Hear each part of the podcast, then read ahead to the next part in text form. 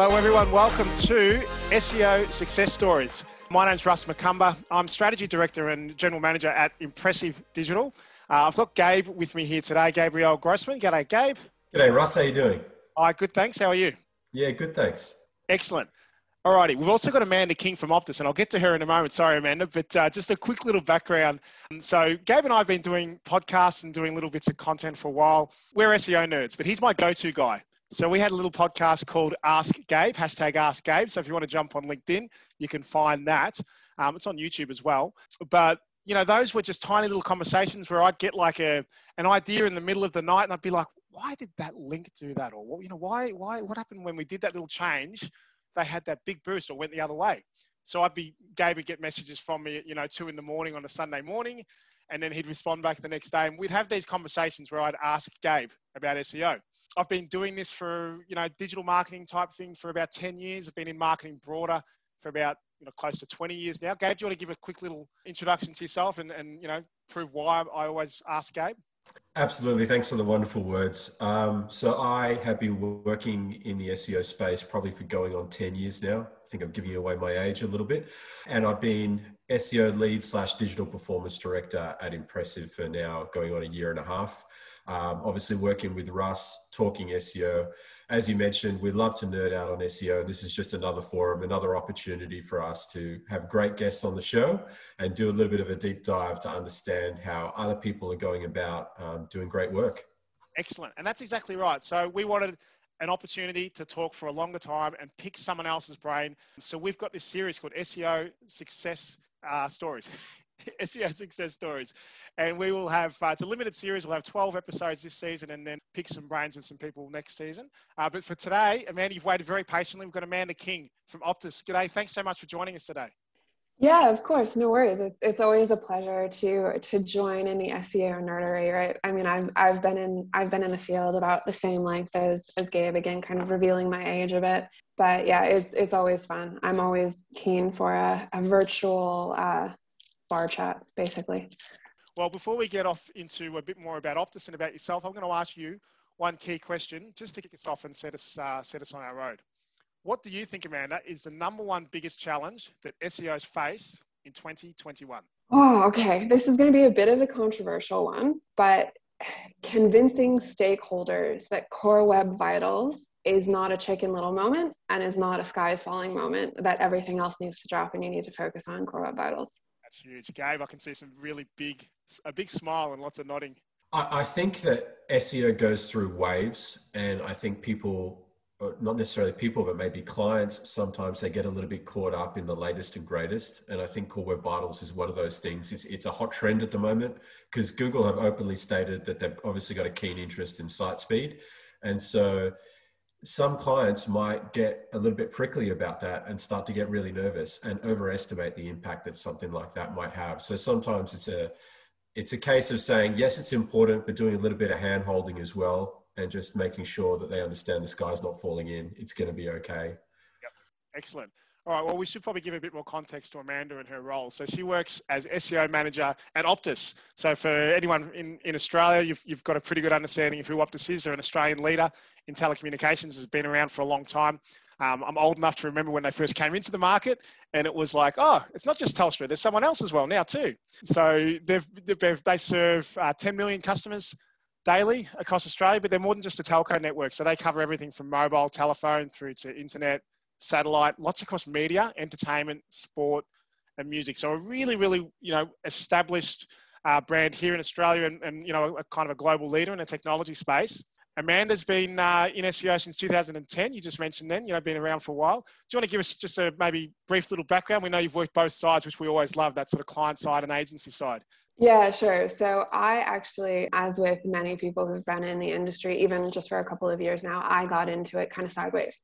I got hired as a copywriter for a marketing agency, and this is back when SEO was all about exact match keywords. Yeah. So they were like, you you can write like all of this like random text that includes hotel Sydney or whatever it may be, like in that exact phrase, and not make it sound super awkward. Yep. So we're going to teach you SEO. So that's kind of how I started in, and then I just got compelled by solving puzzles and, and helping people learn and really kind of help grow their businesses and help understand this kind of black box that was the internet and how to be visible on it without necessarily paying ads to Google and ad money to Google. And I just kind of went from there. Um, the last agency that I was at, I was leading and executing on our data and analytics offering. So I was setting up reporting and uh, Google Tag Manager and all of that for clients, as well as leading uh, CRO conversion rate optimization products uh, projects as well. So kind of run the gamut. And for me, the the bottom of it is always are we doing what's right for the user? Yep. And and from a company perspective, would you be doing this if, this if Google didn't exist? Basically. There's lots of SEOs that have come at it, you know, from from that sort of copy and content perspective. But then as the algorithms kind of, you know, got a bit more technical, they haven't been able to make that leap and they've either you know stayed in a certain space or maybe they've moved more towards content strategy and the like. Um, you mentioned then you know you, you, started to take on data and analytics and all those sorts of things. So was that something that prior to getting into SEO, did you have that kind of technical mindset, or were you really piqued? Was that interest piqued as you were moving further into your roles? I'm not sure, honestly, yep. how it came about because my dad worked in finance for years. Okay. So so numbers have always kind of been a part of our family history history. Yep. And um, like my favorite math was calculus. Okay. So I, I think it's just kind of the I I always kind of come at it from the solving the puzzle kind of angle. Yep. And that's where where it comes from. Like it's definitely not my absolute top skill. Like yep. sitting and staring at Excel spreadsheets all day still drains my brain a lot more than kind of doing an analysis. But I also, um, and Gabe, I'm sure uh, you kind of had a similar history. Like we, we're of the generation that kind of grew up with the internet as the internet was growing up. So like when I was in my teens, I was in chat forums and kind of just fucking around with HTML. Yep. So I have that history where it's a bit of a natural extension of the way that I use the internet as a whole. Yep. So jumping into the technical side of things wasn't wasn't overly difficult for me and I always saw and appreciated the need for the the numbers and the data and the analytics side of things and i push myself to do it more frequently because it's it's always a bit of a learning curve um, from a data perspective. So the long story short it just is kind of how my brain works. Yeah and i think that's a good point about being a, a, digital native. Gabe i saw you nodding along when she mentioned that too. Like if you it's fascinating because i was much the same in that literally in high school, I was dabbling around with code, teaching myself how to put websites together. It was just that natural curiosity of wanting to understand how it all worked. And uh, I we guess all, the one we all built the rainbow marquees at some point. Exactly, except I was terrible at math in school. So that's where I think we're not on the same page. But for me, it was it's that mesh of like the the data obviously you've got an interest in data and understanding how data works and then you know the psychological aspects of the way in which you know people's brains function you know what they're thinking when they're jumping on a search engine and trying to have that perfect correlation between what's in their brain versus what's on the page. And just the technical components all kind of coming together i think is what attracts a lot of seos to it. And uh, it's what makes it such an interesting and emerging field. Mm. it's almost like the alchemy of a number of different things you know that you, you enjoy kind of seeing it bubble away and, and come out with an outcome. Yeah, you're never quite sure how it'll how it'll work out, but you kind yeah. of think you know, like it should be going in that direction, but maybe not. Yeah, yeah, that's I I always love. Uh, lots of my Ask Gabe questions will come back with a, an answer, starting with it depends. so Amanda, what was the situation at Optus when when you first started there? In terms of in terms of SEO, like what what uh, I'm curious about you know how big that SEO team was and what what their their challenges potentially were at the time. Yeah, so look, I I actually came into a relatively mature in-house team at Optus. The team had been started maybe I want to say 5 or so years before and I actually came on at a point where we were migrating our backend platforms as well. So there was a lot of like I it was a three or four month process to get all of our 301 redirects implemented properly mm-hmm. um, because we were waiting on okay this page still needs to be live because we need it as a mandatory for our edm campaign that's going out and like mm. there were a bunch of moving pieces in terms of how long um, that process took but no the the team was was relatively mature but had just migrated into an agile um, framework so there were sections of the website that had never really gotten focused SEO work mm. um, until the team kind of moved to an agile framework because each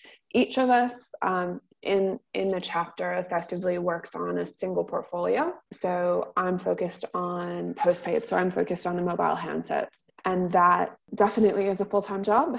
yep. um, and there were um, there were definitely elements there to to continue to uplift and improve. And it's also being moving into the agile framework, we had the ability from kind of maybe about six months to a year before I started to really work a lot more closely with the developers and the engineers mm-hmm. in terms of looking at how um, we were building our JavaScript or how we were refreshing our libraries or hydrating our libraries or things like that. So that pulled things together a lot more in terms of what we were actually able to impact. Cool. And then, so in terms of like resources, both then and now, like was it a case of everything like 100% done in house, or are you using consultants or dev agent, or how does that work from an ecosystem perspective? You know, a number of different stakeholders. Are they all Optus, or what's the go there? So we have obviously vendor relationships with um, Samsung, Google, Apple. So a lot yep. of times they'll be providing assets to us, mm-hmm. and then we'll we'll slice them or compress them or do whatever needs doing.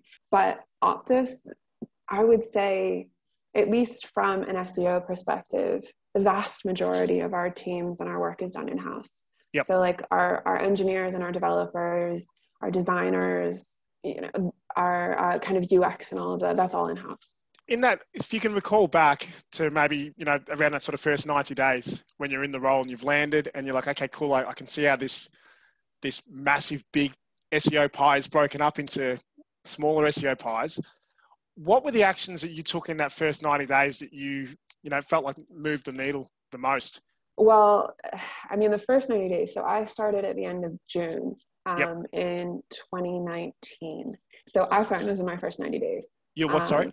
iPhone was in my first 90 days. Ah, uh, yep. Yep. So that was that's always a, a learning curve because we we start prepping for iPhone. Like we're starting yeah. to prep for iPhone. We started to prep for iPhone last month. Yep. Um, in terms of you know cleaning up our libraries, making sure everything is as efficient as it can be. You know, making sure that our checkout can carry the capacity and, and, and the spike capacity and all of that. So iPhone was actually one of the biggest things that happened when I when I came on pretty yep. much from from day zero in terms of things that I did outside of that to move the needle, one of the big things actually was looking at our image sizes. We had some images that were like 10 megs. Mm. And I looked at that and was just like, hey, friends. Yeah. we should fix this. One of the biggest things actually was just getting to know the team and getting to know the developers and getting to know the designers and having conversations with them, particularly from an enterprise level position where it's a big ship it takes a lot to move. So like some of the conversations that i was having when i started came to fruition eight months to a year later because it, stuff just takes time. So it is it's really about coming to conversations humbly and saying okay this is this is what matters from my perspective and this is why it's important and this is probably why it's important to both of us and how can we how can we integrate this and work with this in the future um, in terms of how we build things yeah, it's interesting, Russ. You hear that a lot. Like when I talk to people who work as an SEO in an organization as opposed to somebody working within an agency, that is generally, I think, the biggest uh, or one of the biggest challenges they face is basically making sure that all other aspects of the organization understand the importance of SEO, how it fits into the, the, bigger picture, because you know everyone's coming at it from the best angle possible, but at the same time, there's so many different requirements. You know, there's so many different um, things that people are, are wary of or, or need to plan for, and SEO is only one element in a bigger picture. And so I think to be a really good in-house SEO from what I can piece together, you don't just need to be really strong technically and know what to do from an execution perspective. You need to be able to present your case in a compelling manner that brings everybody on board as well. So I think if I ever do shift into an in-house role, Amanda, the first thing I'm going to do is make friends with developers. I'm going to buy them donuts every day. Donuts uh, and beer. Take them out for lunch, beer. There you go. Right, as many incentives as I can throw their way.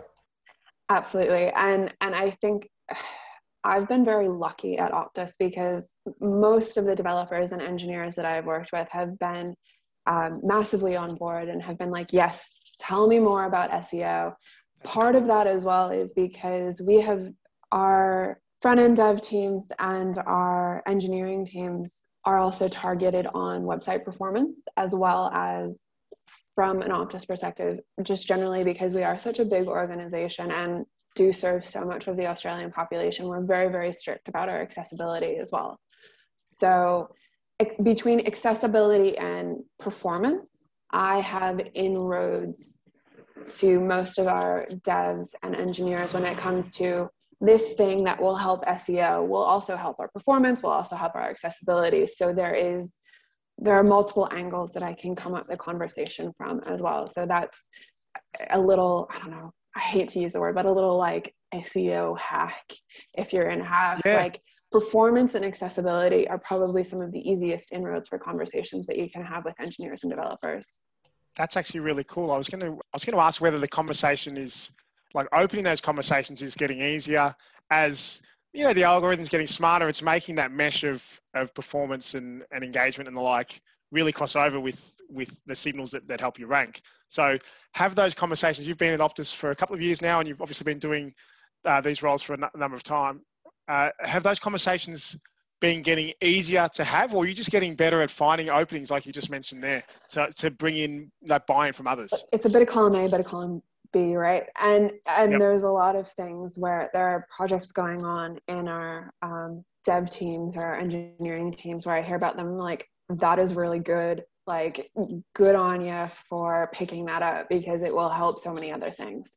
So that's all it's a combination of everything. I think everyone is becoming a bit more aware of how important performance is particularly with the amount of javascript libraries that we use. But also they are more aware of my existence and the existence of the seo team. And i feel like i've probably trained most of the developers that I work closely enough with to just be like, oh, hey, should talk to Amanda about this. Like, what is this? What's this about? Like, yeah. type deal. So that's really cool. Gabe, what, what have you found outside of beer and donuts?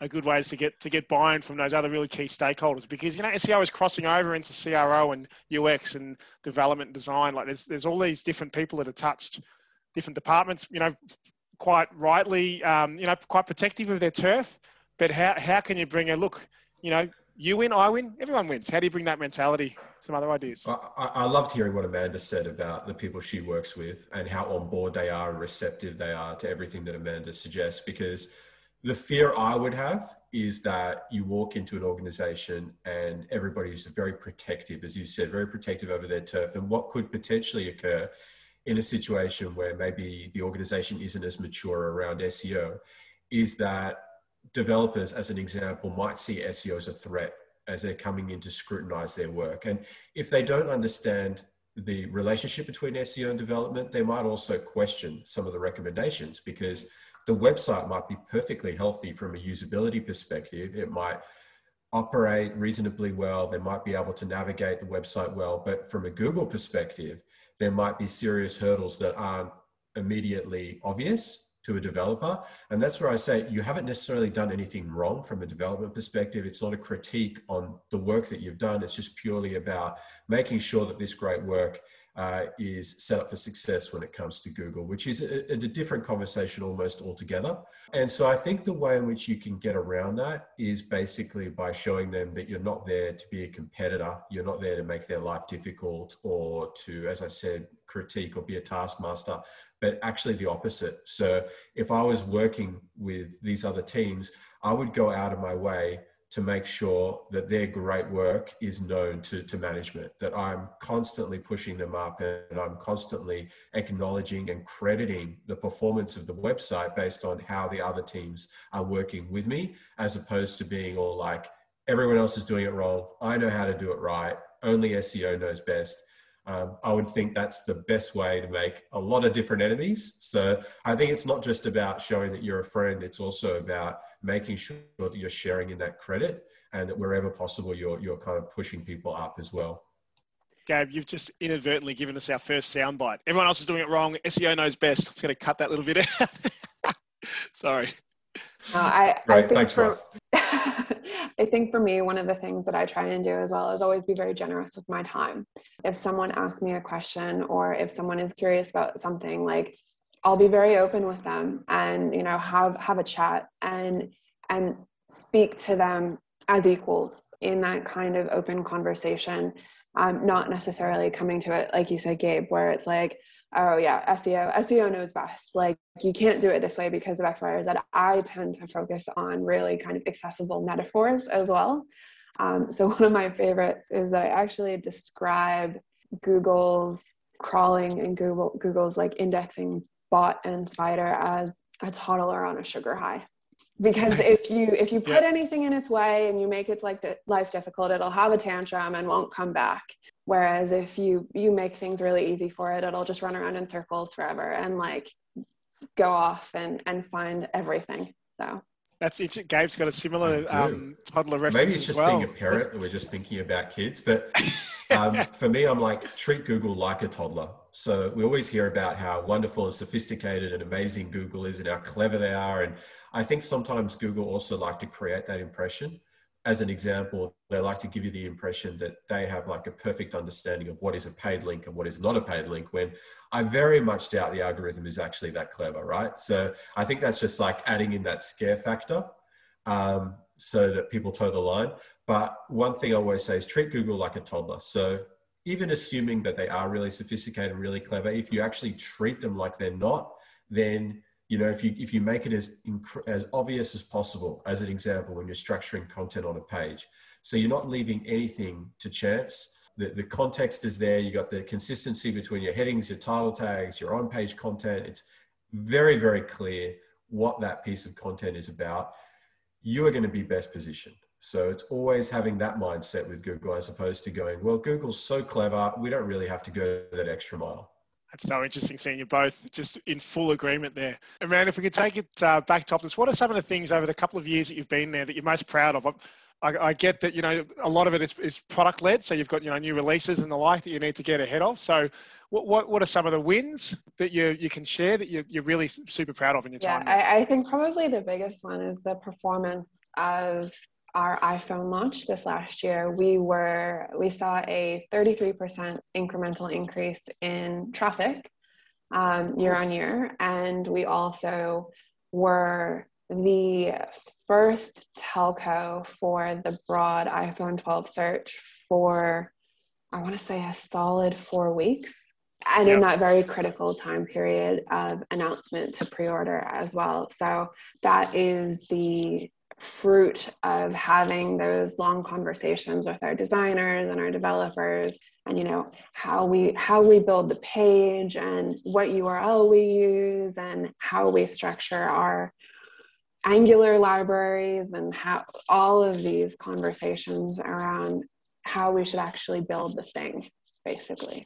So what do you see then moving forward as like key to the, the future roadmap for for optus's seo growth yeah, look, it's it's a combination of of a few things. I think for us, generally, at the moment, we we assume that when our customer comes to the website, they already know what phone they want. So at the moment, we're treating it much more like a shop than necessarily a, a learning portal. And I think we have been starting to build out kind of that top of funnel long tail presence but that whole kind of spoke and hub content plan is something that i think we need to continue to build and for multiple reasons because kind of a you know a rising tide lifts all boats but also because there are so many touch points in the journey that someone may read an article you know six months from when they purchase and that will trigger optus because it'll have more share of mind and share of wallet. But then the other side of it i think is also looking at how we use our javascript libraries. At the moment our entire framework is is javascript. Like if you turn javascript off on the optus website you're shit out of luck. Like you see nothing basically and we have we're we have different proof of concepts in at the moment around things like server-side rendering and, and a few other things. But again because it is such a large organization and there are so many moving parts and you know it'll cost money um, to do server-side rendering that's all an evolving conversation in how we manage what is best for the customer because server side rendering will improve the customer experience as well because you know instead of taking you know a few seconds to to connect to the server and serve the page you know it'll happen a lot more quickly. Uh, so there's there's that whole that whole conversation as well in terms of how do we how do we manage our javascript libraries? Do we do server side rendering or dynamic rendering or do we you know break down our libraries and do smaller rehydration packages. Like there are there are a couple of different ways to attack it. So that's that's an ongoing conversation as well. That's interesting. From, from a content perspective, you talked about that sort of top of funnel content and, and trying to figure out, okay, well, how do we get that, you know, start to, to get in that customer journey a bit earlier. But that, the challenge there with the, with the technology product is like, how do you write content that is going to stay evergreen or is going to stay relevant? Or are you just constantly what, what's your what's your thoughts on that, Amanda, in terms of making sure it's relevant? how closely do you work with the content team on that as well? Um, well, sometimes I am the content team. Sometimes okay. I, I do actually write the content because we are agile, right? Yeah. So we have um, different squads with different responsibilities and different yeah. chapters with different responsibilities. And sometimes it is like, okay, if you want this article written, you're writing it. Yeah. Um, which That's is a handy skill set to fall back on. there you go. But I think from a content perspective, a lot of what we focus on is actually more around the features of the phone. So, mm-hmm. for example, a lot of people are really interested in cameras. And yep. okay, what is a 12 megapixel camera, and what's a, you know a 2.2 f-stop, and what does that mean in yep. reality? And um, what is pixel binning? And you know, I'll even just interest in like the chipsets, like the Exynos 680, 20, or you know, whatever they're called so looking more at kind of the, the features and specs and disseminating those for people into what that actually translates to in the real world mm-hmm. a lot of times is is where we found more success with our with our content pieces and and where where vendors are comfortable with it we do sometimes attack the review angle as well mm-hmm. which from a telco perspective there are some vendors that are like no no we we cannot have you doing this kind of writing because there's no way anyone is going to think you're unbiased mm. because you're not. You're selling this product. So there are nuances there as well. So we can kind of sideways attack the the review concepts by again looking at features and specs and translating those for people. Yeah. Sure. that's really interesting. This was going to be my next question essentially like how you felt about review content I think the other potential hurdle that you might face there is not just that you could be seen as being unbiased, but also in that, you know, how do you critique a product that, you know, you essentially sell? So are you shooting yourself in the foot by doing that? How far, like, how objective can you be when writing something that is essentially negative? So, I mean, that's a tough one. You know, we kind of have a different challenge, I guess, coming at it from an agency perspective, where we might have clients that sell, um, you know, products in that space, and we know that there's obviously huge interest in reviews. You know, people when they're buying the latest and greatest phone, they want to understand all of the different specs. You know, how does it compare to the previous release? How does it compare to other phones uh, similar priced? And so there's definitely demand for that content, but just the way in which we approach it is is complex. The, the other thing that I tend to think about is, you know, as an agency, we produce a lot of content, but sometimes we get into a space where the content can be of quite a technical nature. So if you're writing about a phone, really you want somebody who works in that industry that understands phones day in day out like the ins and outs of phones and can talk at it from that expert level because that's going to bring out the best and most useful content which is essentially what google wants us to do anyway. And so when you're writing that content like what is your process in terms of research? You know are there people within the organization that you can help that can contribute to that or can help you with sort of a uh, fact finding mission? Yeah, so for example, one of the ways that we do try and approach reviews without necessarily writing a review ourselves is well, I'll actually um, pull together reviews from other places on the internet and compile them for people and say, okay, this is what people are saying about the phone. So it's not necessarily us attributing it to ourselves, but us saying, if you want a number of different opinions and kind of a pulse check on what people are saying about this device, this is what people are saying. Um, like the internet says, um, kind of deal. And then we are very lucky sometimes in that vendors will, again, for those kind of uh, feature pieces and those specs translations, we will work with vendors to get in house experts at that vendor to talk to us and say, okay, this is what this camera spec actually means, or this is what this new lens can do, and how we see people using it day to day, or this is how we see this application of this new feature um, that we rolled out specifically with this new phone, or whatever it may be. So you can definitely come at it at different angles for sure, with without getting that really kind of biased kind of veneer over everything. I love that idea of just, yeah, this is what the internet's saying and just sort of pulling it all into one place. So that's a pretty cool way to, to be impartial and to actually present something that's, that's of value to people who are considering that, that particular product. That's great. I've got one last question and then Gabe's going to move into some quick fire questions. But my one is just around, he's going to ask you a bit about, you know, different software tools, but I'm curious about your favorite non-obvious software tool that you use every day in your job. Is, is there something that you use that people go, oh, wow, enterprise level SEO uses that? Not really. Like I I tend to stick towards the pretty kind of standard tool set, like yep. Ahrefs, Google Webmaster Tools. One of my kind of back pocket tools is Answer the Public, as well as also Ask. But I think right now their website is under maintenance and it's the tool isn't available, or it was at least the last couple of times that I checked. But I basically, and then also just SERPs and yep. just Google itself. I feel like um, there's there's a point kind of in the middle of SEO's careers where they're like, oh, I just need I need tools. Tools will do everything for me. Um, and sometimes they actually forget like you should be looking at the search result. You should actually be going to the search result and seeing yeah. what's there. And like if there's a ton of videos, like create video content. And then also there's I unfortunately we weren't able to onboard the tool but i was lucky enough to speak with bernard huang back when we were still doing in-person conferences. I think this was in february last yep. year.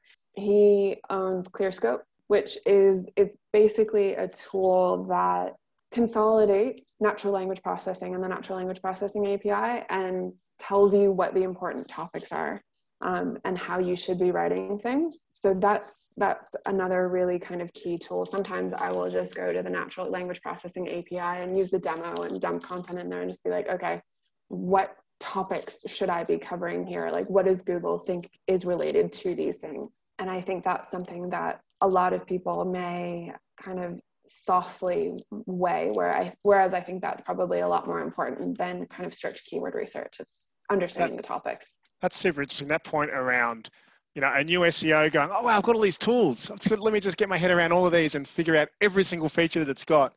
But forgetting that the tools are literally, you know, there to help you with the SERP.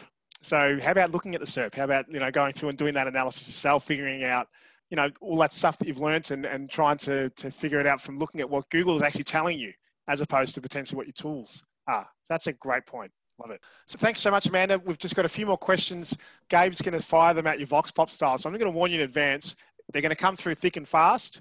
It needs to be the first thing that pops into your head. Boom, let it out. I'm literally going to go three, two, one. If you're taking too long, and he's going to move on to the next one. So, all right. On your marks. I'm ready. All right, here we go. Let's roll them out. Which previous Google algorithm change still keeps you up at night? Uh, Panda. All right, gun to your head. Which do you prefer, content or links? Content. What's the most effective link building technique you've used? Building relationships with people. Nice. Is the skyscraper technique still relevant today? Yes. What do you love most about SEO? Solving puzzles and helping people. How do you apply SEO principles to your daily life? Oh, I, I don't. All right, moving on. Work from home life or office life or hybrid life? Hybrid life. SEMrush, Ahrefs or Moz? Ahrefs. Agency or in-house or combo? In-house. In-house. Nice. That was Excellent. quick. That was good. You answered them all. Great work. I did. Need to do a countdown at all. Great work. Cool. Amanda, thank you. That's been an amazing conversation. So much experience, uh, so much cool information, lots around soft skills and just, you know, the way things have progressed over the years. We really, really appreciate your time. For anyone that's, that's tuning in today, give us a review, five stars on whatever platform it is. If it's Apple Podcast, if it's Pocket Cast, Google, wherever it is, just pop a five star review on there. Tell your SEO nerd friends about it. We'd love to, you know, to really build this audience and have this go for a long time. Any other closing remarks, Gabe? No, that was awesome. Actually, one thing I really loved, one of your answers, Amanda, I loved all your answers, but one of them in particular was around the not obvious software tools because as Russ is asking these questions, I'm also in my own mind trying to answer them. like if I was in, if I was in the hotspot, if I was in your position, and the one that immediately came to mind was Google itself. So I loved that you used that reference because one thing that I see so commonly is that people will do keyword research and they won't take the time to actually confirm or validate that those keywords are actually relevant to the business or industry, right? So they just they've made the determination that oh that sounds relevant when if you actually plug the keyword into Google, Google will retrieve a whole set of results that have nothing to do with your client's website. So you're actually you've lost the game before you've even started. So it's just so important that as SEOs and as SEO becomes so much more challenging and complex and, and the goalposts keep getting shifted that we don't lose sight of the fundamentals. Great point. Absolutely. Thank you guys. It was it was lovely chatting to you. We should do this again. That would be great. That would be awesome. Thanks, Amanda. Thank you, everyone. Thank Bye. you.